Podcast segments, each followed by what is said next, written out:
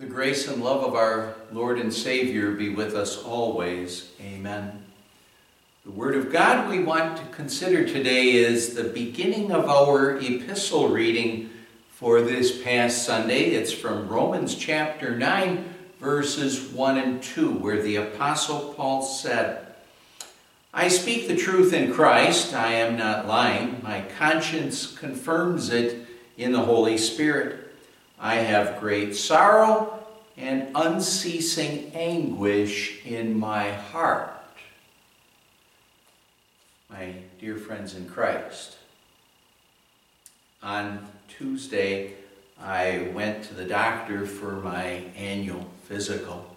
And what he did is he asked me all these probing questions to try to find out how I was doing physically, how I'm doing emotionally. I guess with everything that's going on in the world right now, he's probably checking on that quite a bit, how people are doing emotionally. He checked my reflexes when I told him I got this little spot right here. He told me that, oh, I should go to a dermatologist and have that removed and that I should be just fine. It wasn't really a a big deal. But he told me about those things, and overall, he said, with continued prescriptions to lower my cholesterol and to keep migraine headaches away, and with maybe a continued effort to lose a couple extra pounds, I'd be in decent shape. And well, then yesterday, on Wednesday, I went to the doctor again because I needed to have some blood drawn so that they could do a couple more tests just to, to make sure. And, and hopefully after the blood work's done, I'll hear the doctor coming back to me and say the same thing that he said on the first day, that things are looking pretty good, keep doing things and whatever. But you know, when it comes to a doctor, you want that doctor to tell you the truth, don't you? If the doctor, through examination of me or through examination of you, would find some sort of a major problem that would mean need to make some changes in my life or something like that, or do some adapting, I'd want him to be honest with me. I'd want him to speak the truth to me. Uh, I wouldn't really want him to sugarcoat what he learned about me and my health. I want to know the truth. Well, for the past two months in our Sunday services, we've been looking at portions of the Apostle Paul's letter to the Christian congregation in the city of Rome.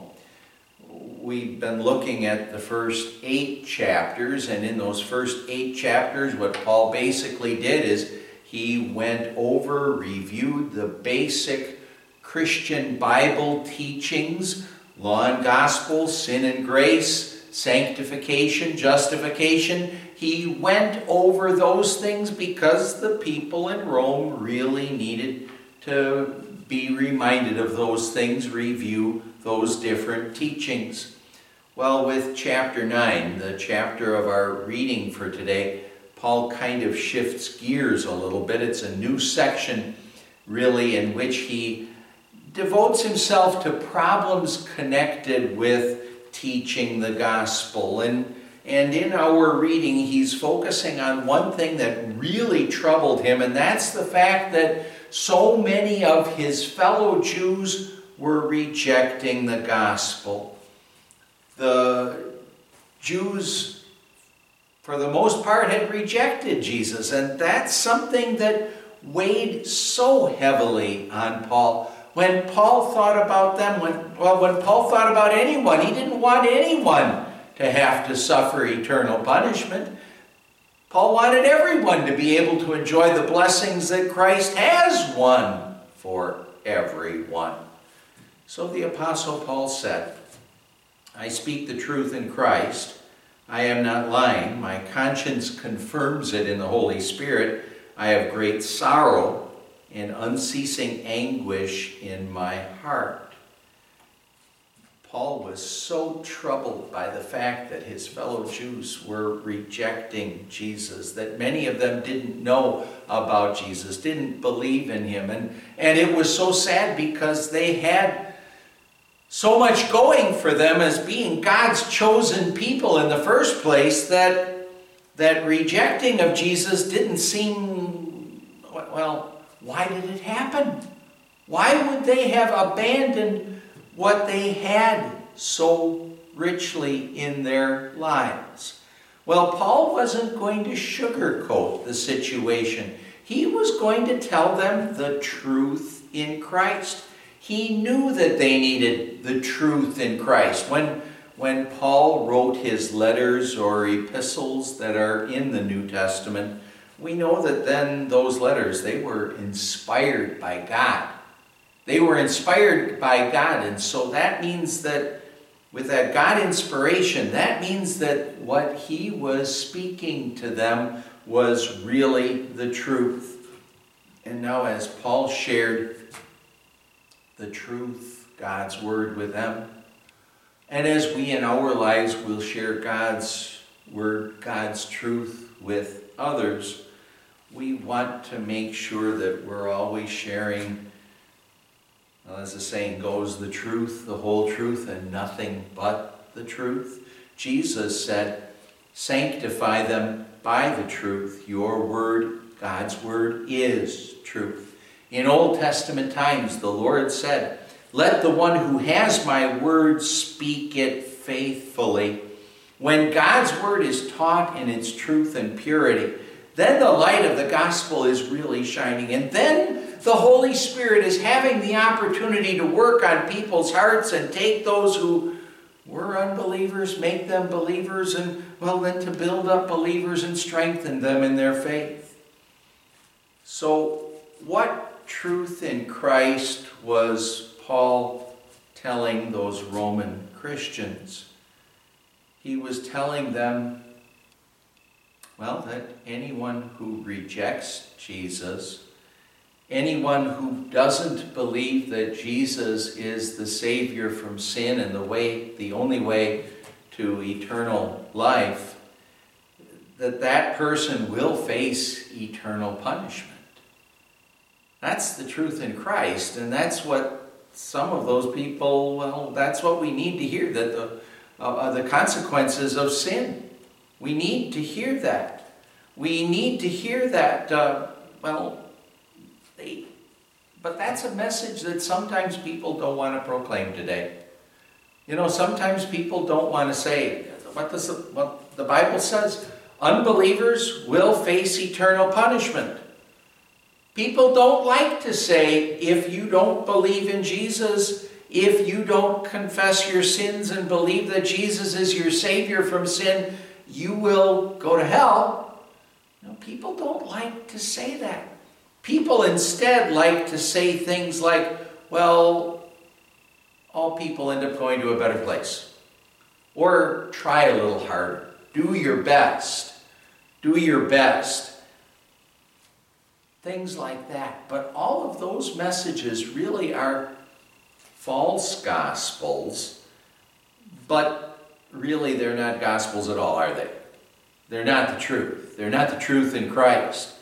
And those are only messages that are going to hurt you. And actually, false gospels like that are worse than a doctor telling you that you're in reasonably good or decent health when you aren't, right? Because this is dealing with not your physical, your earthly life, but your eternal life.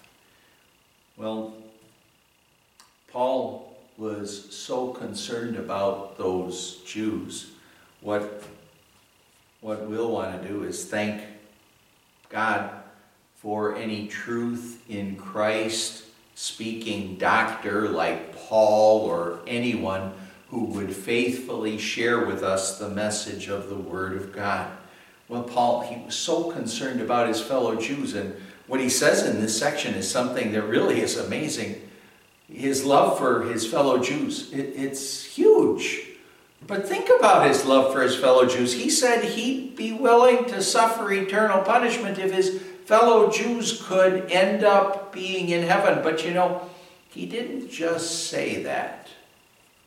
What he also did is he proclaimed the truth in Christ to them so that the Word of God would have a chance to work on their hearts. He, he shared with them the law and the gospel. He said, The wages of sin is death, eternal death. No, that's the law. That's showing sin, that's showing the consequences of sin.